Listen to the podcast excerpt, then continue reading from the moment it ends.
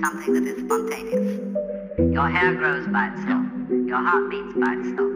You breathe pretty much by itself. You don't have voluntary control over these things. So we say it happens spontaneously. So when you go to sleep and you try to go to sleep, you interfere with the spontaneous process of going to sleep. Try to breathe, you know, real hard. And you find you get balled up in your breathing. You've got to let it go. And let it happen.